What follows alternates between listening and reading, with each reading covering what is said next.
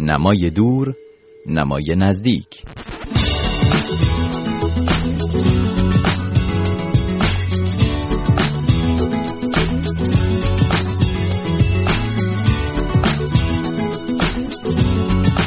خوش آمدین به این برنامه مرور کتاب هفتگی رادیو فردا. با من مهرداد قاسم فر همراه خواهید بود تا ابتدا چند خبر کتاب رو مرور کنیم و بعد گفتگو با مهمان این هفته داریوش آشوری. یادداشت‌های عراق نام کتاب ماریو بارگاسیوسا نویسنده برنده نوبل پرویست که حاصل دیدار او از عراق در سال 2010 میلادی است. این کتاب را فریبا گرگین ترجمه و نشر مروارید منتشر کرده است. اتفاق نام کتابی است شامل دو نمایشنامه از هاینریش بول نویسنده نامدار آلمان که حمزه علی محمدی ترجمه و از سوی نشر دیبا منتشر شده است. چاپ سوم یادداشت‌های یک پزشک جوان اثر میخائیل بولگاکوف با ترجمه آبتین گلکار را نشر ماهی در تهران منتشر کرده است.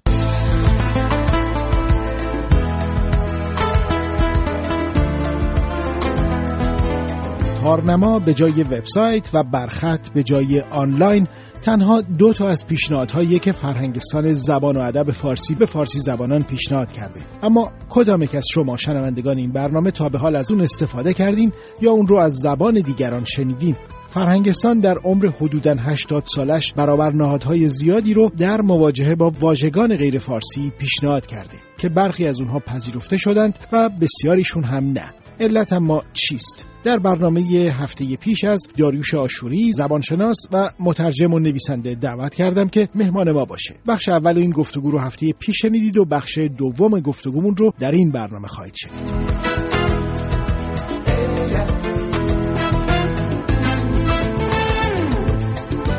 آقای آشوری شما خارج از نظم فرهنگستانی یا اون دم و دستگاه فرهنگستانی یک تنه واژه‌ای رو ابداع پیشنهاد کردیم که تعدادی از اونها به حدی مقبول و مورد استفادن که حتی به ذهن مصرف کنندهاش احتمالا نمی‌رسه که اینا واژه های نو باشند و بی سابقه در زبان. مثل همین گفتمان همه پرسی آرمان شهر رهیافت نگاری و اینها که خیلی هم رایج هستند.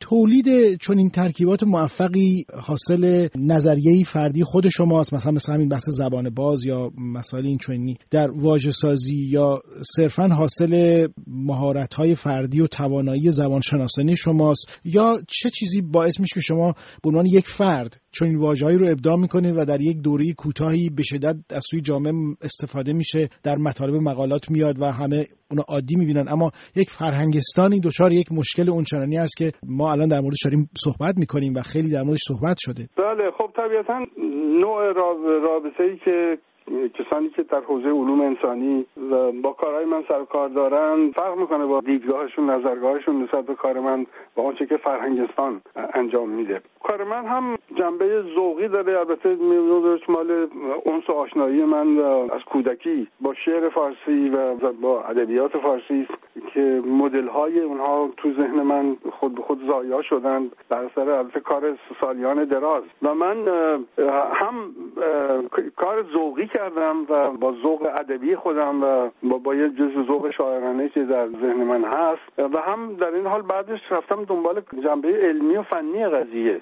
و اون رو هم کند کند و کاف کردم که اون مدل هایی که ما جلو چشممونه به عنوان زبان های اروپایی در درجه اول مثلا امروز انگلیسی اینها چه می‌کنند و چه کردن؟ با این همه خیلی قضیه آسون نبوده. همین کلمه واژه گفتمان که خب دیگه خیلی من مشهوره که شما مثال زدید. این وقتی که من پیشنهاد کردم اولش با مقاومت های سخت هم روبرو شد. حتی یه هم خیلی سخت حمله کردم و هنوز هم می‌کنن حتی. اما به دلیل نیازی که بود اهل علم تو حوزه جامعه شناسی علوم سیاسی فلسفه و غیره به این کنسپت جدیده که خیلی مفهوم مهم فنی است در حوزه علوم انسانی مدرن این concept discourse به انگلیسی یا discours به فرانسه این کلمه گفتمان پذیرفته شد و جا افتاد. اما خب در جوارش چیزای دیگری هم هست که کم هم نیستن تعدادشون که اونها رو من پیشنهاد کردم ولی هنوز جا نیفتادن ولی من اینها رو روی روی, روی اینترنت کنترل می‌کنم. گاهی می‌بینم که آرام آرام پذیرفته میشن. مثلا یکی دو نمونه دیده میشه که به کار رفتن. پرسش بعدی من این است که برحال یکی از دغدغه‌های همیشگی شما توی آثار و نوشته ها و نظریهایی که مطرح می‌کنید در این حوزه و پیشنهادهایی که دارید بحث رابطه زبان هست و اندیشه مدرن. آیا زبان فارسی در یک سده اخیرش بالاخره و در یک جمعبندی به گمان شما تونسته خودش رو با نیازهای جهان مدرن سرانجام هماهنگ بکنه یا همچنان در مواجهه اخیرش با مدرنیزم دچار آشفتگیه؟ بله البته طبیعتا زبان فارسی هم به عنوان یکی از زبانها در, بین زبانهای عالم یه مقداری به زور هم که شده خودش رو تطبیق داده و این چاره ناپذیره. بالاخره وقتی فرض که اتومبیل و هواپیما میان به کشور شما زبان شما خودش رو به درجاتی با اینها تطبیق میده دیگه. به خاطر نیازی که دارید به این ابزارها. و یه دارم کار البته منظم هم شده از فرنگستان اول تا فرنگستان دوم و فرنگستان سوم و بعد همینطور خب عده زیادی از مترجم ها هم نقش مهمی داشتن در این زمینه ها و به حال نسبت به مثلا سال پیش زبان فارسی توانایی ها و قابلیت خیلی بیشتری داره امروز در تطبیق دادن خودش با دنیای مدرن و خواسته های دنیای مدرن و همچنین نوع عادات زبانی ما عوض شده ذهن ما پذیراتر شده. اون مقاومتی که بود همیشه در مقابل حتی آمدن یک لغت تازه اینها شکسته شده. در نتیجه خب طبیعتا زبان تواناتر و برای کسایی که خوب می نویسن روشنتر و ساده تر هم شده. اما هنوز خیلی جاها مشکلات داره و خیلی کم کاسی کم نداره به هر حال. به نظر می‌رسه که بعد از انقلاب فرنگستان مشهور فرنگستان سوم که ریاستش رو سالها آقای حداد عادل هم بر عهده داره به دغدغه های فرنگستان برای پالایش و گسترش زبان یک چیز دیگه هم اضافه شده و اون عنصر سیاسته یا ایدئولوژی یا نوعی محافظه کاری ذاتی حاکمیت که اسمش رو حجمه فرهنگی می‌گذاره و مدام از حجوم فرهنگ بیگانه صحبت می‌کنه. فکر می‌کنید اضافه شدن این موضوع آسیب داشته یا نفعی داشته؟ اساسی طبیعتا هر نهادی که وابسته به یه دولت زیر تاثیر ایدئولوژی حاکم بر اون رژیم هست. چنان که فرهنگستان اول که زمان رضاشاه به وجود آمد خیلی تحت تاثیر طبیعتا ایدئولوژی ناسیونالیسم ایرانی بود که در اون دوران خیلی در اوج بود و رواج داشت و اینها. فرهنگستان دوم لازم ایدئولوژیک خیلی ناسیونالیست بود. ولی فرهنگستان سوم خب طبیعتا مال رژیم اسلامی و خودش رو از این جهت تطبیق داده با وضعیت ایدئولوژیک رژیم.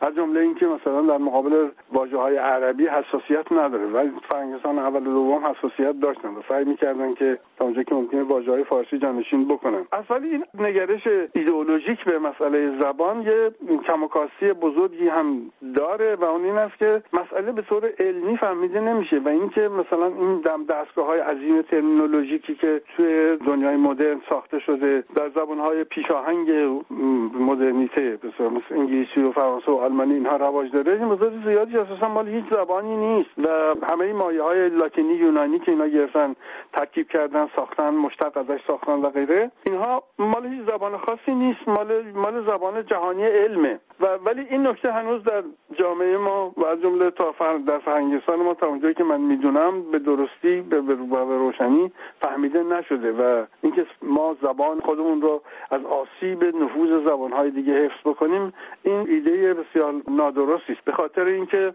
همه این دستاوردهای علم مدرن که میاد وقتی علم شیمی و فیزیک میاد و علم بیولوژی میاد و هواپیما و اتومبیل و تلفن و تلگراف و غیره و غیره میاد اینا با خودشون میارن دیگه دستگاه ترمینولوژیک زبانی خودشون رو. و اینکه ما چقدر می‌تونیم زبانی مثل فارسی چقدر توانایی داره که اینها رو از نو بسازه بنا به نیازهای خودش اینها مسائلی است که باید به صورت نظری طرح بشه. و کاری که تا شده از آن کاری که فرهنگستان کنونی هم می‌کنه تا اونجا که من خبر دارم نظر زیادی به اصطلاح اصطلاح انگلیسیشو به کار بردیم. رندامه یعنی پیش آمدیه آیا به گمان شما زبان فارسی در این وضعیتی که الان ما درش قرار داریم به سمت منزوی شدن پیش خواهد رفت؟ و از دست دادن توانایی‌هاش یا به گمان شما این زبان پویاتر و زنده تر خواهد شد با توجه به مجموع مسائلی که به لحاظ تکنولوژی یا مسائل سیاست جهانی یا خیلی از وقایع دیگری که مؤثر در این امر زبان فارسی مثل بسیاری از زبانهای دیگه در در عالم اینها به حال زیر فشار دنیای مدرن ناگزیر تحول تغییر پیدا می‌کنن یا دروازهشون رو ناگزیر باز می‌کنن روی واژگانی که از از خارج میاد و این چاره ناپذیره. زبان فارسی هم که به حال مثلا یک 100 120 میلیون نفری گوینده داره. زبانی است که به این آسانی از بین نخواهد زبان رسمی یک دولت هم است و نهادهای بسیاری و کشور ایران و همچنین داخل در سه کشور ایران افغانستان و تاجیکستان این زبان جز زبان رسمی است و کارکردهای مختلف آموزشی و اداری و غیره و غیره داره و خود به خود اینا پایدارش نگه میداره. آنچه که شنیدید گفتگوی من مهرداد قاسمفر بود با داریوش آشوری زبانشناس مترجم و نویسنده. متن این گفتگو رو در وبسایت رادیو فردا می‌تونید بخونید. سپاس از همراهیتون تا هفته بعد.